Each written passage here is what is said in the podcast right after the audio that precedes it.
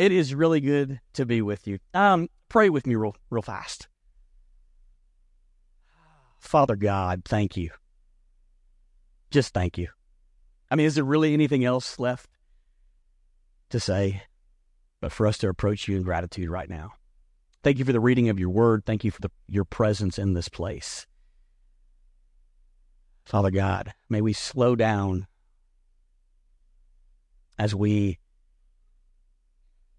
think about what it means to participate in your gospel and in your Son. And it's in your Son's name I pray. Amen. When we were kids, uh, we would we used to travel uh, to my grandparents' house in Houston, Texas, and um, my grandfather had this nook. I guess that's what you call it, like this little porch area that he had built out in the back of their tiny house. And uh, my grandfather would write westerns. Okay, I don't know if anybody here has a fascination with westerns, but he would write western novels. Now, you, are probably hoping that I would tell you that my grandfather's name was like, I'm not going to pronounce his name right, but Louis L'Amour, something like that. That's not my grandfather. All right. Uh, his name's not Tom Clancy or Clive Cussler or whoever these other famous authors are. You have never heard of any of my grandfather's novels because they were no good. All right? Uh, all of our family would tell you that. He would craft these wonderful, marvelous stories about somewhat fictional characters, you know, based off like Billy the Kid and people that he always enjoyed as a kid and stories that he would think about.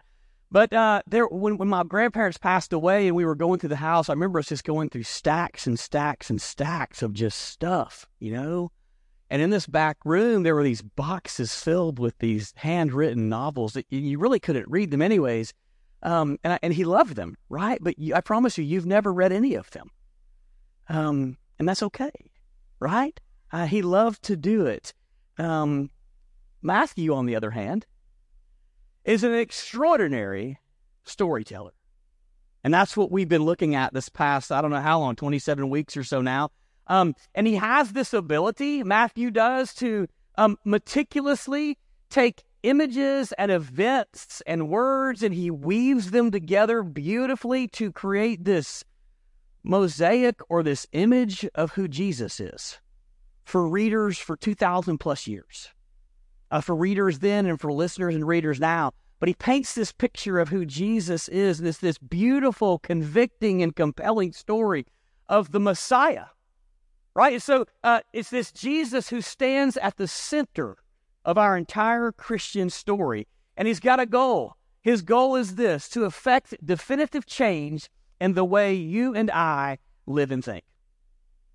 Right? So when we work through or live through the Gospel of Matthew, there are some expectations that he has for us. That's for us to change and think about this. So as a church, uh, we've been exploring the story of Jesus. You're going to hear that word over and over again today. And today we've reached the conclusion of Matthew's Gospel. It's the final episode, if you will. However, you're quickly going to find out that this story does not end. Right? It is still going to this day. And February 5th, I don't know how many of you were here then, we launched this um, series on Matthew. And I had the opportunity to start with Matthew chapter 1. And I hopefully convinced you, even some of you students, that these hard, crazy names to read in the genealogy are actually quite beneficial. And so we plunged into Jesus' genealogy and his family lineage to find out further who he is. We find out that Jesus that the first thing that Matthew wants to say is that this Jesus, this Jesus has a name, and his name is Emmanuel, and it means God with us. That's the first thing that Matthew wants us to know that the creator of the universe, wrap your minds, or at least maybe we should attempt to wrap our minds around this. The creator of the universe is present with us in human flesh in Jesus. And so something new is happening uh, by the birth of Jesus, by him coming here. And so throughout the story that we continue to read, Jesus is continuing to invite people to follow him. He's continuing to invite people on the journey with him. And it seems like even for us readers of the gospel that he's inviting us, he's asking us to follow. He's asking us to become or to consider becoming disciples or followers of Jesus. And then one of the things we learn after like looking at different people's lives and maybe even your own at this point as you look on it, nothing is ever the same. once you begin following Jesus. There is no more normal, right? Based on maybe what you thought was normal, there is no more normal based on your following Jesus. And in this new job description that you and I have, you and I are to witness to the world what it looks like to live like Jesus. Okay? So check this out. If that's the case, Matthew is not only scripture, right? It's scripture. It's something that we read. It's something that we do gather information from. I don't know how this is going to rest on you, but it's not just scripture, it's also a script. Therefore, you and I are supposed to perform the script. And so it's scripture, but it's calling us into something more, something deeper. And we follow the script. And pretty soon, you and I are going to learn or to see how to see and live in this world under the lordship of Jesus into a new reality. Okay? So there's there's us, there is whoever that means, me or you, whoever's listening, it means that we have an opportunity to become disciples. Right? We have a choice to make. We'll hear more about that here in a minute. But um, there's other there's another component to this, right? So if you and I are going to be involved in disciple making, it is really essential that you and I know and believe who Jesus actually is. His identity matters maybe more than we could possibly imagine, which is what I tried to make clear on February 5th, because what we believe about Jesus determines the kind of disciples that we become. So, what we believe about him matters. And if you and I desire to follow Jesus, uh, or if we desire for others to follow Jesus, that is.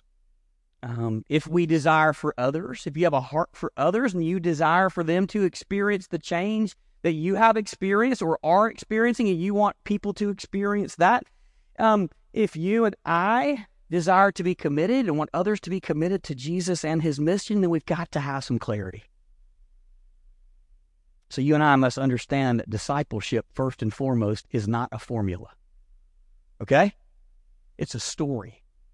It's a storyline that you and I live into. And by you and I following the script, if you would, you and I, quite frankly, we do use words, but hypothetically, maybe you would never have to use words because your life and my life, the life of the Hendersonville church, would retell the story of Jesus over and over and over again in the way that we function. Does that make sense? It's who we are. His identity becomes our identity. And there's a point when we end and he begins within us as we continue to take him on more and more in our human flesh. We retell the story. So now what? Right? It's a question we like to ask. You and I get to embrace discipleship in a present tense, which is now, which has been the title of our entire sermon series this whole time. That is, as you and I go about our lives we intersect with others. So it's not something in the future, it's now, it's happening as we speak. So go ahead and turn to Matthew chapter 28 if you're not there already. Tom, where are you? Thank you, man. Just for reading and just for reading with such enthusiasm, I would buy. I, I almost said a CD. Sorry, students. I didn't say cassette tape, but I almost like y'all don't even use CDs anymore, right? I mean, do you even have a? Okay, great. Um, a podcast or something digital, Tom, where Tom read through the Bible. I think I would love it. So maybe you can work on that, Tom. Be great stuff. Um, Matthew concludes his gospel in Matthew 28 by inviting listeners to participate in a resurrection story. Okay? Um, so his audience then and us, his audience now, we have a choice to make. Um, will we, just a series of questions, will we participate in the story of Jesus? Will we choose to follow him? And I'm going to read this one twice, if you will. Uh, will we walk with the Jesus who assures us that he will be with us always? Okay, did you hear that? Will we make a decision to walk with Jesus who has made this claim that he is going to be with us always? And so here's the thing whatever your response is to that question, whatever my response is, the Gospel of Matthew is asking us and inviting us to orient our entire life around Jesus and his kingdom. It's kind of a big deal. Our, orienting our entire life. And so, what you're going to see if you haven't already, is that Matthew's going to introduce us to a couple of different storylines in Matthew 28. I wanted Tom, but you're actually going to get the entire chapter as we as we're here this morning. Um, Tom read chapter 28, verses one, uh, one chapters one through uh, verses one through ten, and it begins with this resurrection story. Right, that's what Tom read about, um, and it changes everything that we know. You're also going to hear in just a few minutes about another competing storyline that gets brought into the picture. But let me just a brief recap again. You've got the two Marys. They're on their way to the tomb, and the, by the other gospels, we know this. They've got spices with them. Matthew doesn't tell us that. But they're coming to anoint Jesus' dead body. Right? There's there's no one at the tomb. I don't know if we think about this often, but there's no none of the disciples. There is no one waiting at the tomb for the resurrection. I don't know if they even I don't I don't know if they have the ability to wrap their minds around it, right? There's no one there. There are guards there, which we'll hear about in a few minutes, but Mary, the Marys are on their way to anoint the body of Jesus. And they're interrupted, Tom. I love what you did there. There's an earthquake. There's, there's, there's everything is unsettling in that text, which you read it so beautifully. Everything is unsettling. The guards are freaked out. Uh, the angel tells the Marys to get out of here. His body's not here. And on their way to go tell the disciples, Jesus pops up and says, Hey, Right? So now they have visible proof that Jesus is not in the tomb. And he says, Hey, don't be afraid. The second time he says it, don't be afraid. Go to Galilee. Matter of fact, for Matthew, he's saying, Go back to where it all began. Go back where this story started back in Galilee and tell your brothers that I am not here, that I have been, that I am risen. And then you get to Matthew 28. Um, I think I had a couple slides there. Sorry about that. Uh, Matthew 28. Look at the look at this middle section here. I don't know how often you've looked at this. I'm going to read this word for word. Um, this is Matthew 28, 11 through 15. And here you've got the resurrection story, but now you have a competing narrative that pops in to this uh, story. I meant to call some of my people in here, my friends in here who are published authors. Blake, you worked in publishing for a while. Um, maybe I should have called you first. Um, so, how many of you, you probably have a TV show that you watch or movies that you've seen, you've seen actors break the fourth wall, right? Where they'll speak to the audience. Do they call it the same thing in a book when an author breaks the fourth wall? It, it, it, I don't know what it's called. Maybe somebody here can tell me later. It seems like that's what Matthew does here. Check this out. While they were going, and so the, the Marys are rushing away to go tell the disciples that Jesus is risen. The guards who were there guarding the tomb, they're in trouble, right? Because the person that they were guarding is gone, has just vanished. And so now they've got to go back to the city and tell people what's happened. And so this is happening, I, I guess, simultaneously. The women are going to tell the disciples, and the guards are going to go fess up. Here we go. While they were going, behold, some of the guard went into the city and told the chief priest all that had taken place. And when they had assembled with the elders and taken counsel, they gave a, a, sufficient sum of money to the soldiers, a bribe, right? They gave them a bribe, a significant sum of money, sufficient sum of money to the soldiers, and said, Tell people his disciples came by night and stole him away while we were asleep. And if this comes to the governor's ears, we will satisfy him and keep you out of trouble. So they took the money and did as they were told. This little bitty sentence. And this story has been spread among the Jews to this day. You have a resurrection story, and then you have a competing narrative where they say, oh, we can't let this get out because it'll be bigger than it was before. So just tell people that it's all a big facade. And Matthew says then that story was still circulating years later, and that story is still circulating now. Matthew 28, an invitation to participate. I love this. There's an invitation before us. Right? And you and I have the opportunity to either accept or reject it. So we can accept the resurrection narrative or we can reject it. That's that's on us to decide as people. Um, but this beautiful text that we're going to read here at the end, I, I wish that we could hear Jesus' tone. I wish that we could hear just the conversation that was taking place as Jesus was risen and talking to them and saying things like, All authority in heaven and on earth has been given to me, and that's what I'm sending you out with. So if you can imagine those words, one of my favorite authors um, says this within a conversation about Jesus and Matthew. He says, the final words of any character in a novel are almost always their most important words. And Pedigo, maybe maybe these are the words that you would remember because it's the last words, right? May not remember everything Jesus said in the first 27 chapters, but we've got to the end of this thing, and it seems like usually, sometimes the character's last words are things that we remember. So check this out. Um, Jesus' words in this closing chapter are perfect and reassuring. And they express the deepest desires of his Father.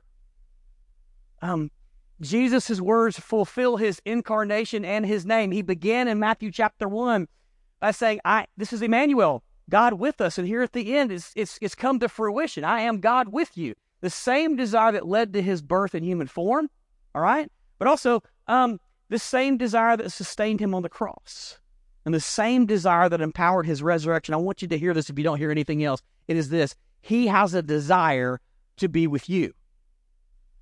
Wrap your minds around that for a second. I know sometimes if you're like me and you're a human, you sometimes wrestle with self worth and value. And sometimes we think, man, why would anybody want to be with me because of the way that I am? The creator of the universe has a desire to be with you and to be with me, to be with us. And so there's these two narratives, and we've got a choice to make. Both narratives stake claim on life. One leads to life and one leads to death. Um, both narratives actually require or maybe even invite alignment or orientation to a certain storyline. Um, both narratives have a cadence, they have a rhythm to them, but only one of these stories stands up against and over the false reality. And here's the other reality. Um, whether you want to articulate it like this or not, you as an individual, me as an individual, and this church body as a church, we are living into a story as we speak. There is a cadence that you and I are in. There is a rhythm that you and I are in. We are participating in something, whether you call it that or not. So the questions are, are these Is the story that you're living connecting you closer to Jesus and bringing you closer into the kingdom participation? Or is the story that you're living right now disconnecting you and pulling you further away from who Jesus is and his kingdom? So, living into this story means that you and I are on a journey with Jesus. We're walking with Jesus. So, what's it look like to do so? What's it look like to walk with Jesus uh, what's it look like to faithfully walk with Jesus? What's it look like to steadily walk with Jesus? What's it look like to live in close, intimate relationship with Jesus, to spend life in fellowship with Jesus in such a way that it forms us deeply in everything that we say and do? This is what we're going to end up today. Here's my working definition of what I think this means. Walking with Jesus means intentionally cultivating a direct and continuous relationship with Jesus that's formed over time and mutually experienced. You hear the last part? The joy that you get in walking with Jesus is mutually experienced. And when you are walking with Jesus, Jesus enjoys being with you. And if you haven't thought about that lately, I, I kind of think it might change your whole trajectory on life that Jesus enjoys being with you. He wants to be with you. And so here's what I'm going to do. Here's some personal reflections that I have made as we've come through the entire Gospel of Matthew. And when I think back about looking back over the Matthew as a whole, these are some things that I think are just some implications, if you will, that I think are, are helpful. So, number one, as you and I consider discipleship, uh, as individuals or even as a church, as you and I consider discipleship, um, I think that walking with Jesus implies that you and I are on a path, a sacred path. Right? If if Jesus really is God in human form, then when Jesus is with us, that is sacred territory. Right? So wrap your mind around that. Wherever you are going with Jesus is sacred space. And so we're on this path And so even think about Matthew chapter 4 as Jesus is walking on the Sea of Galilee and he calls his first disciples, he says, Follow me. And they agreed to join him on this path. They didn't even know where they were going, but the text says that they immediately followed him in that moment. So there was a sense of urgency, and they took a risk to follow him. But there was a willingness and a desire to follow Jesus on an adventure. And if you just pause for a moment, you might even reflect on your own journey at this point with Jesus as being quite adventurous. Maybe you don't, but think about the adventures that you have been on it with him and the adventure that he's on now. Um, but when we follow him, we're allowing Jesus to guide us along this path. I don't know that it necessarily means a geographic location for you, that maybe sometimes we are going somewhere with Jesus like his disciples did, but maybe more than not, it means that Jesus is with you in the seasons of life as you are walking into things or you are walking out of things, that Jesus is still with us.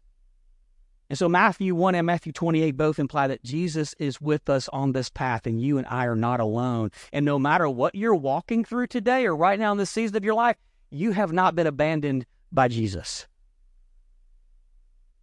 Perhaps it maybe applies more than anything that you and I are on a path of becoming something that God intended us to be all along. So maybe this path, um, maybe it means more something like growth and maturity than it means any kind of specific destination. So here's a question for you. Maybe today, the Holy Spirit is inviting you and me to really pause and locate ourselves on this path. Like, where are you on this journey with Jesus? Where's the Hendersonville Church on the journey with Jesus? The next thing I think it implies is that there's a pulse. Being in relationship with Jesus, being on a path, there's a pulse, there's a sacred pulse. So, what's it look like for our hearts to beat in rhythm with Jesus' heart? for our hearts to beat together for the same things, for our hearts to beat together for the same people. Jesus' heart beat for the poor and the marginalized and for the oppressed. So we have to ask questions about who is our heart beating for. And then you get to Matthew's chapter 5 and 7, and he provides a variety of glimpses of what it might look like for our hearts to be in sync. He'll say things like, You've heard it said, murder is, you know, bad. But I'm telling you that even if you have anger in your heart towards somebody else, it's going to provoke judgment. You've heard it said that um, you shall love your neighbor and hate your enemy, but I'm telling you that you should love your enemy and pr- pray for those who persecute you. Be generous. Pray. Fast. Don't be anxious, just to name a few he calls us to more and he calls us into shared intimacy with him. So, um, as apprentices or disciples of Jesus, it implies that you and I are learning his pulse. We're learning his rhythm. Um, it implies that we are being in sync with Jesus or in step with him in his mission. Okay? And so we're longing for a wholeness. And so maybe, maybe the Holy Spirit is putting on you today to check your pulse Maybe there's an invitation for us as a church to really check our pulse and ask us, does our church heart really beat for the people in our community? It's a real question to ask. It can be an uncomfortable question to ask. Do our hearts as individuals really beat for the people that Jesus' heart beat for? So maybe checking our pulse is a part of this conversation. The third thing I think about is that there is a sacred pace to this journey. And it's Jesus who sets this pace. And so I think that being on a journey with Jesus implies a movement, dynamic movement. It certainly doesn't um, describe some kind of stale or static state, which, by the way, is not the same thing as being still before the Lord. But as we've explored Matthew, I love this. Did you ever you ever notice how Jesus is never in a hurry to get anywhere? Think about how much hurry you may have just exposed yourself to or experienced just trying to get to the building this morning. If you have little kids, especially. Right? You probably don't even know how you got here. Probably as soon as you're watching their grandkids this week, I guarantee you, they're like, How did we get here today? Right? We don't remember how we got here today. But Jesus is never in a hurry. He's never in a rush. And I think that same way of being is the way that people encountered him. He was always intentional. It seems that he modeled a way of life that was eliminating hurry and distraction. And so we know that from other gospels like Mark that he encouraged his disciples to pause. And so Jesus' pace of life made him accessible and available and approachable and attentive and aware of others and their circumstances, right? And so it's a pace that invites us to be attentive and aware of God's activity in our life. So maybe the Holy Spirit, if you didn't like the first two invitations, maybe the Holy Spirit is nudging you and asking you, hey, what might it look like for you to slow down? Because you cannot sustain the speed of life at which you were living, nor were you designed to. Finally, I think that there's a sacred posture. I love this. I think that walking with Jesus requires a manner of walking.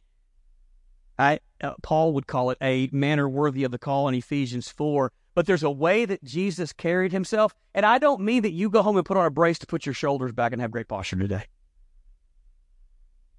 But Jesus carried himself in such a way with people that they experienced him in a way that's unique. And we see that all throughout the book of Matthew. His posture, you'll recognize this from another text. His posture that did or said nothing from a selfish ambition or vain conceit. This posture, even when he was encountering those who were belligerent and violent to him, was one of humility. And really, you can define this posture as humility. It's not weakness, it's confidence, right?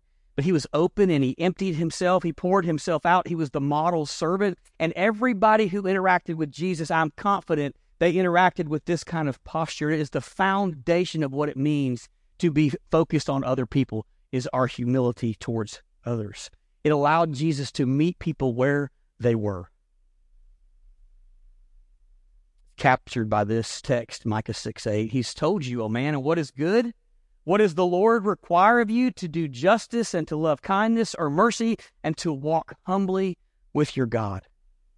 And I would say this about that it's not occasional and it's not optional. In fact, it implies a posture of faithful regularity and consistent consistency and steadiness over time. So maybe the last question for you today is maybe the Holy Spirit is inviting you or me or our church body to examine our posture. What would it look like to examine our posture? So let's walk. This walk with Jesus invites us to center every aspect of ourselves, our entire life, and live from that or this sacred place with Jesus. It's time for Jesus to leave, if you will. But before he departs, he invites us and provides encouragement for this walk. This is the end of Matthew chapter 28. Remember these words. Now the eleven disciples went to Galilee, to the mountain to which Jesus had directed them. And when they saw him, they worshipped him, but some doubted.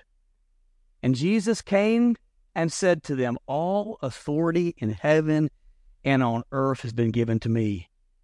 Go therefore and make disciples of all nations, invite them into the story, right?